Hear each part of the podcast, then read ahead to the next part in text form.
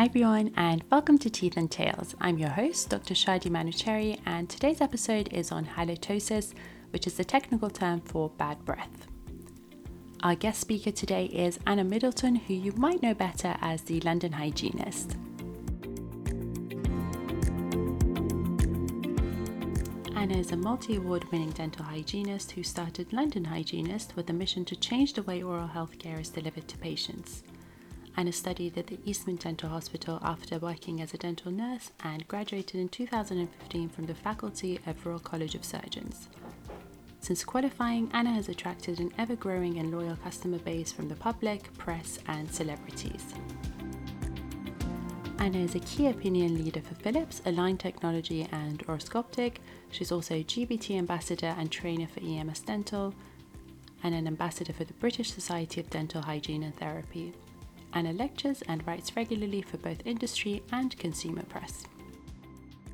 In this episode, we talk about some common causes of halitosis, treatment options, and also what you could do to prevent having bad breath. So I really hope you enjoy, and let's get into the episode. Hi, Anna. Thank you so much for joining us today. How are you? I'm very well, and thank you so much for inviting me to be on the podcast. My pleasure. I'm very excited about this episode because although it doesn't sound like the most glamorous topic in the world, it is actually very, very important. So, before we get into that, could you just tell us a little bit about yourself, what you do, and how you got to be here, please? Okay, so um, for those listening, my name is Anna Middleton and I'm a dental hygienist.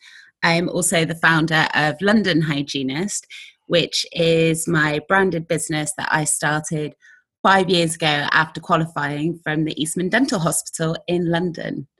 Lovely. And Anna, tell us what makes you feel inspired and to keep going?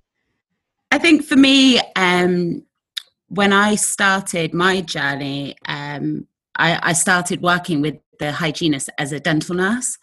And um, just watching her with her patients and the sort of routine that she had really inspired me to obviously then pursue a career in hygiene as well. And then when I went to uni, it was the same year that direct access came into play, So 2013, when everything changed, and it, it kind of got me thinking. And I, I was sat there thinking, you know, this is going to be a thing one day, you know, in, improving access to sort of dental care. And I thought, how would patients find me if they wanted to have treatment? And that's then how London Hygienist was born because I basically did some market research.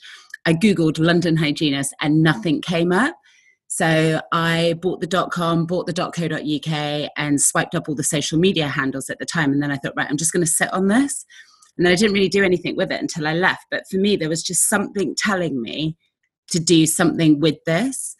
And I think anyone sort of listening, eh, you know, will agree that over the last few years, the sort of um, number of professionals now carving out their own sort of personal style and branding, as well as creating their own businesses, has massively increased. You know, when I started my social media, there was only one other hygienist that I followed, and she's in Amsterdam. And, you know, now there's like a whole community of dental nurses, dental hygienists, dental therapists, dentists, and it's, you know, that created this massive global community um, you know, I, I think it's fantastic. And when I started, I didn't really feel that I had many sort of like dental friends or dental buddies. And now you can't go too far without bumping into one or helping and supporting each other online. And I think in terms of like the patient journey as well, it's been huge. I think, you know, coming out the other side of, um, you know, lockdown as well, um, the number of patients who have been seeking treatment, you know, I feel there's been a, I've had a huge increase in sort of uh, messages, emails, bookings, all coming through, like probably more so than ever, um, as I feel that more and more of the public are starting to really um, like wake up and um, you know seek ownership for their sort of their like health and well-being. And dur- even during lockdown you know the number of patients that reached out to me for help and advice. And and that again was the whole thing when i started. You know it was about improving access to dental care and dental services whether it be face to face or remotely. Um, and then in terms of like the next chapter of my journey um, some people may know this others don't i've actually gone back to uni to train as a dental therapist.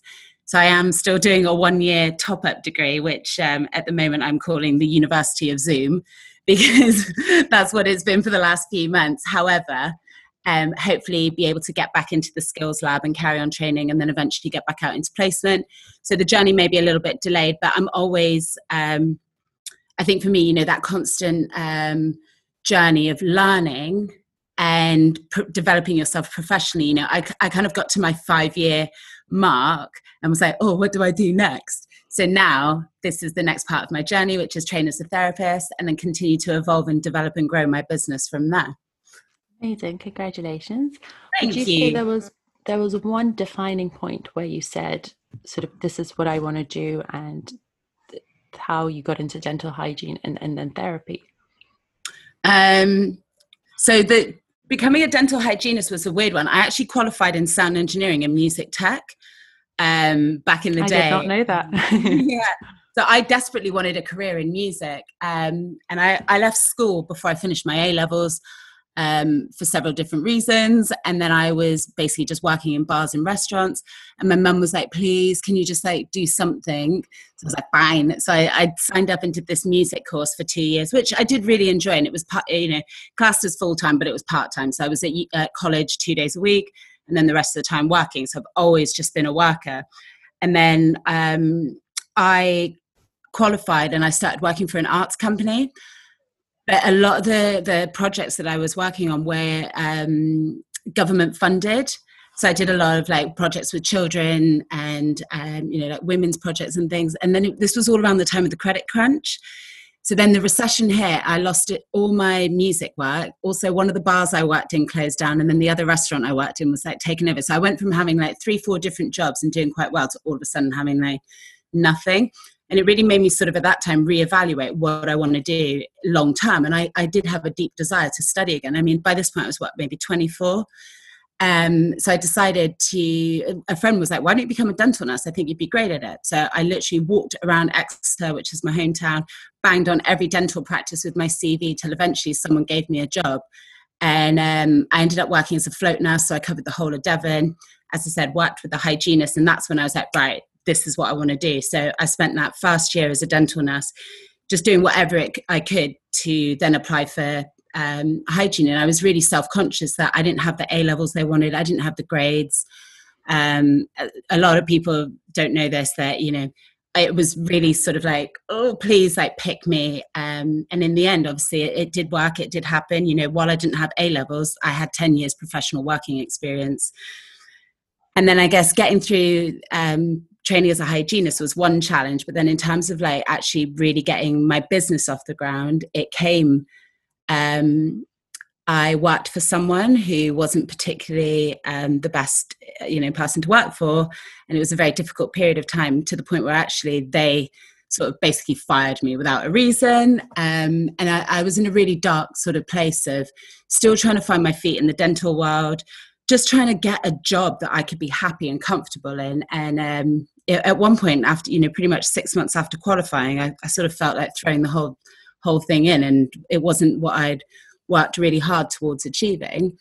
But then it just was that real turning point. I was like i am going to make something out of this. I don't need anybody else to you know hold me back anymore. I can do this. And pretty much the following week i'd been signed you know as a kol with philips I had my first article published. I was invited to speak at, you know, the dental showcase, and it just really sort of snowballed from there. And then, as I said, you know, the last sort of five years have been that first wave of my journey, and now with the therapy, it's just I'm ready to expand on my skill set. I'd like to learn more. I'd like to be able to offer more services to my patients, and more than anything, sort of commit to a long term goal. I'm I'm guilty of going for low hanging fruits because it's easy um, you know you get that instant gratification it, it, but then for me not committing to like a long term goal can often um, be disruptive for my, my thinking and my day-to-day work so yeah i'm i'm look, looking forward to it i've got an exam next week so i'm i'm studying still at home like a good girl Amazing. Wow, I had no idea. Forget about the rest of the episode. Let's do a but see this on motivation and how to keep going. Amazing. That's such an inspiring story. And it just goes to show that there's no one way to get to a destination, that you're going to just come across so many different things and you can plan, but your the reality is going to go completely different. you know the, the biggest message that i get from people is they either worry that they don't have the grades to get in or they uh, are too old to go or you know they they can't afford to go um, and sort of like i say to everybody i have been in all those positions and situations like when i moved to london i had to pretty much sell all my belongings, leave my three bedroom house in Devon to move in to a single bedroom in a house share. I didn't have a penny to my name. I sold my car to pay for my first month's rent. You know, I, I had to rehome my dog. My parents were living in another country. There's a lot of sacrifices sometimes that take place, but it's sort of short term pain, long term gain. I went to university with you know girls who had children or you know found out they were pregnant sort of halfway through the course. Um, you know, there's I, I worked every weekend, I worked evenings, whatever I could do to sort of make it work. And, and somehow you just look back in hindsight and you think, geez, how did I get through that? But you always like do. And, you know, if at first you don't succeed, then there's always ways to try again. You know, if just because someone didn't get in the first time round, and you know, I'm sure yourself and so many other professionals out there have shared their journey and their story about how it took them a while or how they, you know, failed. But that's all part of the journey and and the blocks. Some people, yes, they may get there a little bit quicker than the others, but we've all got our own uphill struggle in all aspects of what we do in life, including whether we're pursuing a, a our education or just our job in general. Yeah, and honestly, in the grand scheme of things, a few years here and there is really not going to make that much of a difference. I think you're much better off doing something that you love and that is rewarding for you, whether financially or otherwise, um, than to be somewhere that you don't want to be. So well done. I'm really proud of you. Thank, thank you for sharing. Oh, thank you very much.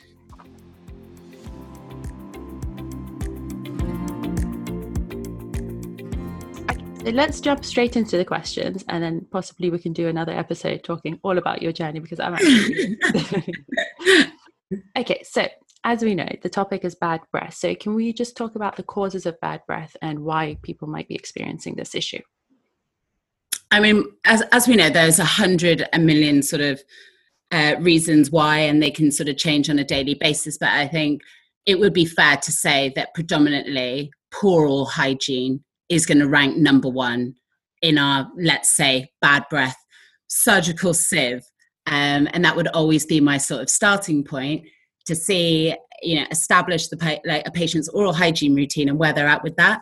And we know that uh, food debris, bacteria, obviously left over a period of time, thrown in with the sort of poor oral hygiene, is going to probably lead to some like pongy smells coming. I agree. I think that's number one. And all the things that stem from it is also from mm-hmm.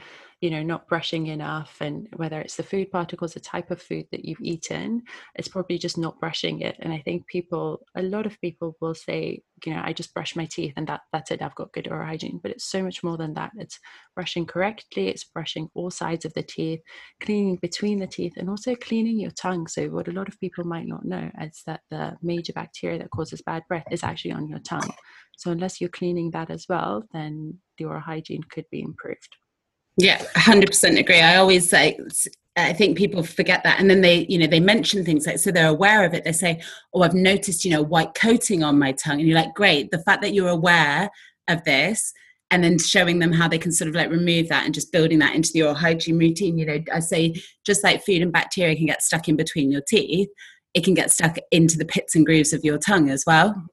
Yeah, absolutely. And I think once you get into the habit of cleaning your tongue and cleaning between your teeth, you can't really not do it. I think personally, I started flossing regularly, like every day, uh, every night, my first year of uni. And now I genuinely can't not do it. I, and I think that's the thing with everyone. Once you start, then you realize how much stuff there is actually between your teeth or on your tongue. Okay, so what else could be causing bad breath? I mean, so after we've sort of established whether oral hygiene or not is a problem, I think for me, always the next one is um, dehydration. You know, is the person getting enough water? Um, I think quite often that's a really big one because if you know the the mouth is dry then you've not got that natural buffering taking place in terms of the saliva bathing the teeth and the mouth and then obviously if you throw in something like the foods or just bacteria building up that's going to exacerbate that further um, and then you know the dry mouth it could just be from dehydration but also are they taking medications that could be affecting their salivary flow and production have they had any you know sort of treatment to um, the head and neck, which could have you know damaged the salivary glands in any way. So we're sort of just working through our, our sort of like list of, of things, and um, then we would, I guess, look at diet as well. You know, uh, what are they eating? Uh, are they skipping meals? Have they got a low carb diet? Finding out if they have obviously any digestive problems as well that could be causing um, an issue around there. Things like pungent foods, you know, mm-hmm. garlic. I think it's worth establishing, you know, is the breath is the, the sort of bad breath transient or is it just there all the time? Um, tea, coffee, smoking, all those things as well, you know, can contribute to bad breath. Yeah, smoking is a big one because not only is obviously the tobacco going to cause um, a, a, an unpleasant smell, but it can also dry out your mouth. Um, yeah. And that's, I think, what you were saying about dry mouth is so important. And there's so many different things that can go into dry mouth, whether you're not drinking enough or whether you have a condition where you have reduced mm-hmm. saliva in the mouth. Um, you know, whether it's because of medication, it could be lots of different things that go into the dry mouth as well. Um, another thing I actually read was that if you have uh, appliances in the mouth, that can cause bad breath in the mouth. So things like Invisalign, dentures, yeah. if you're not cleaning that well enough, then it's one yeah the worst i think sometimes um, things like denture care can often be overlooked um, you know i've had patients before and I, I, say you know are you taking your denture out at night time oh no i sleep with it in. Are you cleaning it regularly? Oh like no. And then next thing you know you take it out and there's food on it there's plaque on it there's bacteria um, on it. So sort of uh, partial appliances or even full just any as you said any appliance mm-hmm. that you know the sort of care for maintaining those is really important.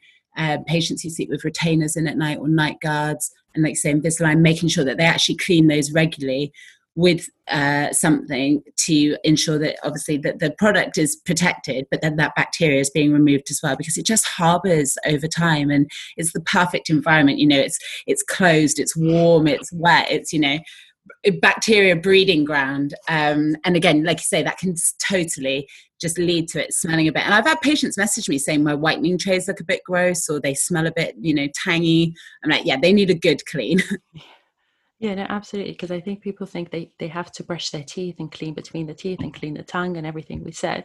But then their Invisalign trays, they might not be cleaning it as well, or they might be cleaning it incorrectly. So I think definitely it's worth taking the time to explain to them because once they realize it, then they're like, oh, yeah, absolutely. Because anything you put in the mouth is going to be a plaque retentive feature essentially. So it's going to hold yeah. on to anything that you eat.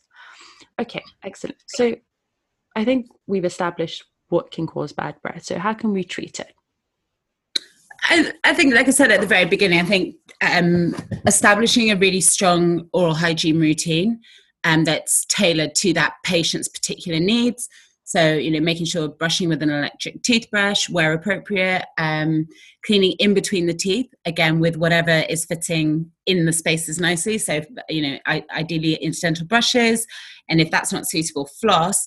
And you know, for those patients as well, I often um, will recommend uh, either an air flosser or a water pick as an adjunct, particularly for patients who have you know heavily restored dentition or may have um, difficulty accessing certain areas of their mouth. But just being able to have that to help them as well alongside the interdental cleaning um, i think really helps. And it provides almost you know that sort of therapeutic cleansing action when they're using that.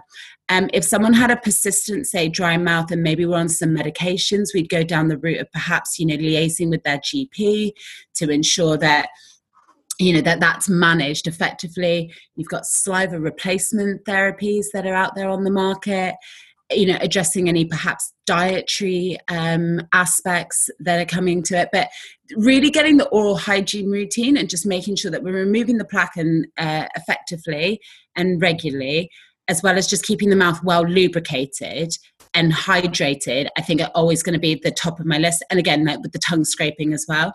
And then all those other uh, factors that we spoke about, just just going through it systematically one step at a time thinking right we've tried this we haven't got a result let's try this and just going down but with the fundamentals being the oral hygiene in all cases I agree. And I think one thing we forgot to mention, an important cause of bad breath, is things like gum disease.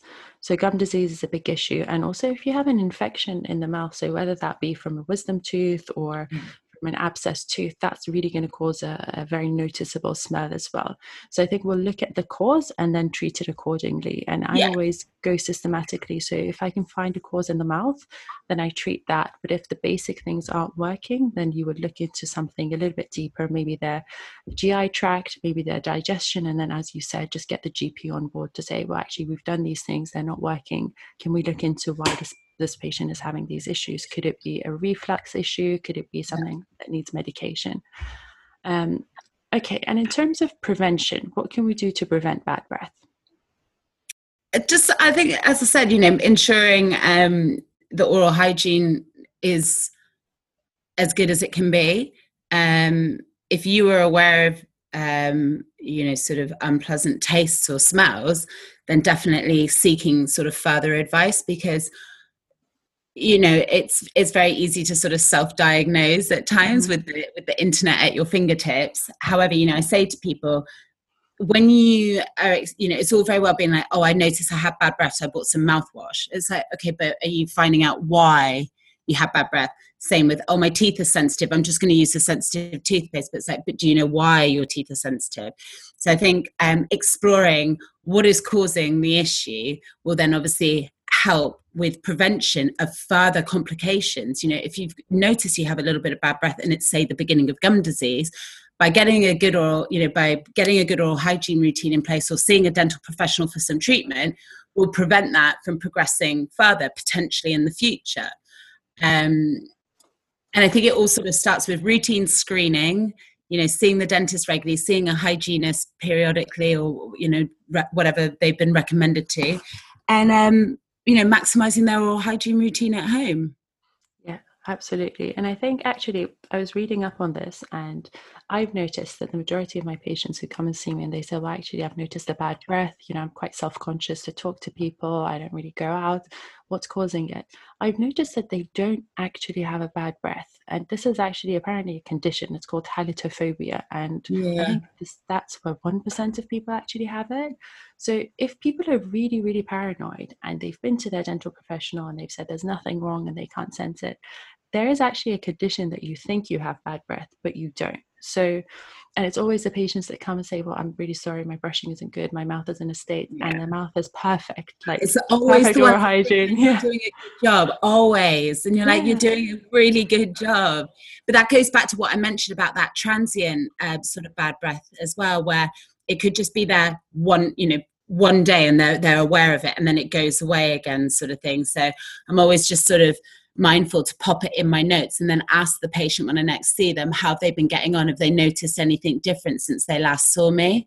Mm-hmm. You know, and like say, even if we just throw in a couple of extra like little tips and tricks, you know, I routinely recommend things like sugar-free gum or sugar-free mints as well to help just with like increasing saliva production, but also just to give that patient that sort of like little um uh, pet their breath and make them fit yeah of course. And you know there's plenty of products on the market now that you can use on the go. You know we constantly have the debate about to mouthwash or not mouthwash. I'm like well actually on the go or after you've had some coffee or a, your lunch and you feel that you want to freshen your breath that's a perfect time to use a mouthwash Mm-hmm. as long as it's got some fluoride in it and it's alcohol free. So that again, patients then are like, oh, okay, so now they've been educated on, you know, how that works and when to use it. And again, it's just building a nice routine. It's like we wash our hands after we touch something. So feel free to rinse your mouth out as well, you know, after you've eaten or, or had something to drink. Yeah, I agree. And I think with what you mentioned about after lunch and things, it's I've seen a lot of people say, well, actually, when I'm at work and I eat, I brush my teeth straight away, and that's not a good thing to do. We know that we need to wait for the saliva to sort of neutralize mm-hmm. the acid that's produced by eating food. So maybe using a mouthwash to rinse their mouth is the best idea. because you yeah, can't, and that's you know, what I say. You're rushing. Yeah, hundred percent. And I think that's a really nice little sort of way to build on an oral hygiene routine. You know, sometimes my patients say, "Oh, but I brush and then I use mouthwash." I'm like, "Okay, let's break the two up and spread it out in the day." I said, "Just put put your mouthwash in your desk at work or you know in your handbag, so then that way you can just literally freshen up on the go." Yeah, absolutely. And and one more thing, I read in your article about um, eating certain foods that lead to bad breath as well. So it's like ketoacidosis and that sort of fruity breath. That was actually really interesting. So could you mm. just explain for us how eating no carbs can sort of uh, cause that bad breath as well? So uh, when it's just that you know the skipping sort of meals or when you're fasting um, the whole point is that, that that's a sort of a process where then your body goes into a particular state where it then starts to break down the fat stores within your body. And one of the byproducts of that is that ketone acid. So um, and I guess people often say it's like a sort of like a pear drop sort of smell. It's got a very spe- um, specific smell that people will notice. Um, and then obviously what happens is it's like that sort of mixture of, of the um, if your oral hygiene isn't good and then you're dehydrated as well um, that's going to exacerbate it either even further so this is something that can also happen um, with diabetics as well because what happens is the you know insulin will break down the glucose to provide the energy uh, and if the body can't get the energy from the glucose, then it starts to burn down the fat.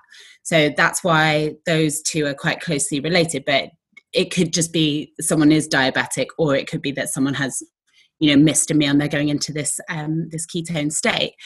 Um, and what happens is that can increase the sort of acidity in the blood. I mean, I'm no expert in this. It's just something I'm sort of be aware of because we also know that when you smell that um, sort of smell, that can also be a sort of um, sign and symptom, you know, um, in terms of like a medical emergency, if someone was to go into a um, a ketone state from their diabetes.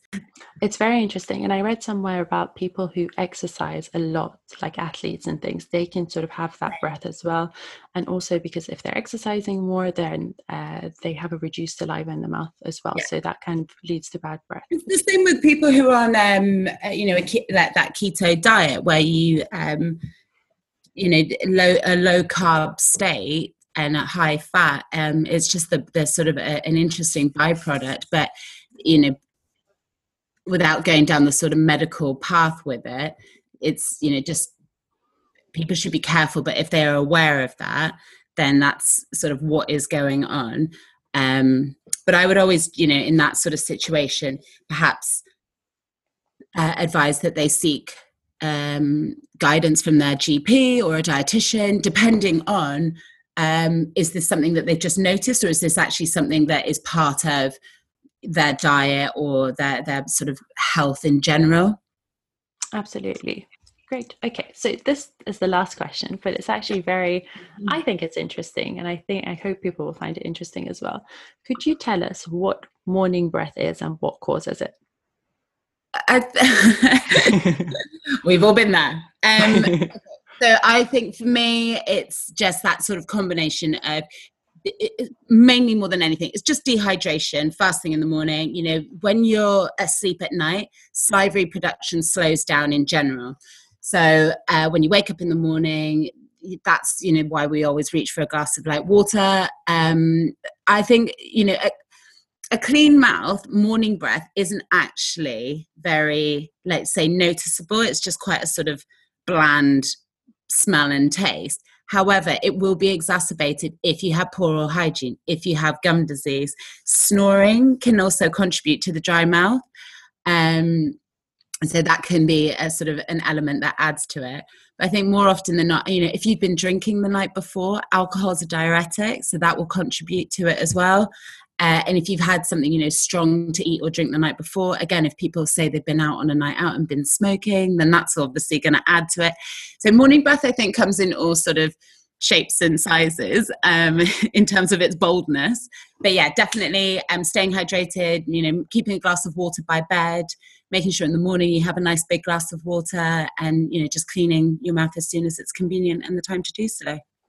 I agree. Very well explained. I think the, the most important thing with morning breath is dehydration because when we're sleeping, our saliva production slows way down. Mm-hmm and people might notice this dry ropey white stuff in their mouth which is actually saliva and i didn't know what this was for years until i learned about it but it's actually quite interesting because it slows down and then you're obviously not clearing any bacteria or any food particles that have been left from the night before. Um, so depending on what you've had the night before it can be all sorts of different tastes and uh, smells. Okay perfect. I think I've, we've just about covered everything Anna, thank you so much for joining us today. And I think, like I said, although it's not glamorous, I think it's a very important topic, and a lot of people actually suffer from it, and it's and it's a condition that can cause them to sort of feel very self-conscious and affect their self-esteem. So, thank you so much for joining me today. My pleasure. Thank you.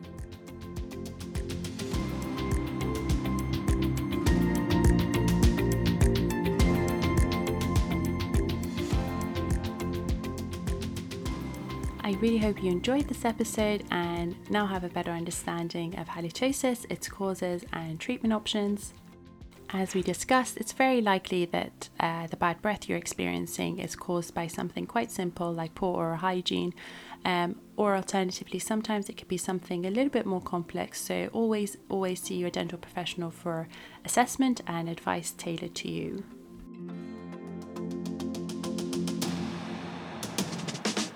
As always, I would love to know what you thought of this episode, so please feel free to reach out to me on Instagram at Dr. Shadi Manochehri. There will be a new episode every week, so please make sure to subscribe to the podcast so that you never miss an episode, and I can't wait to speak to you soon.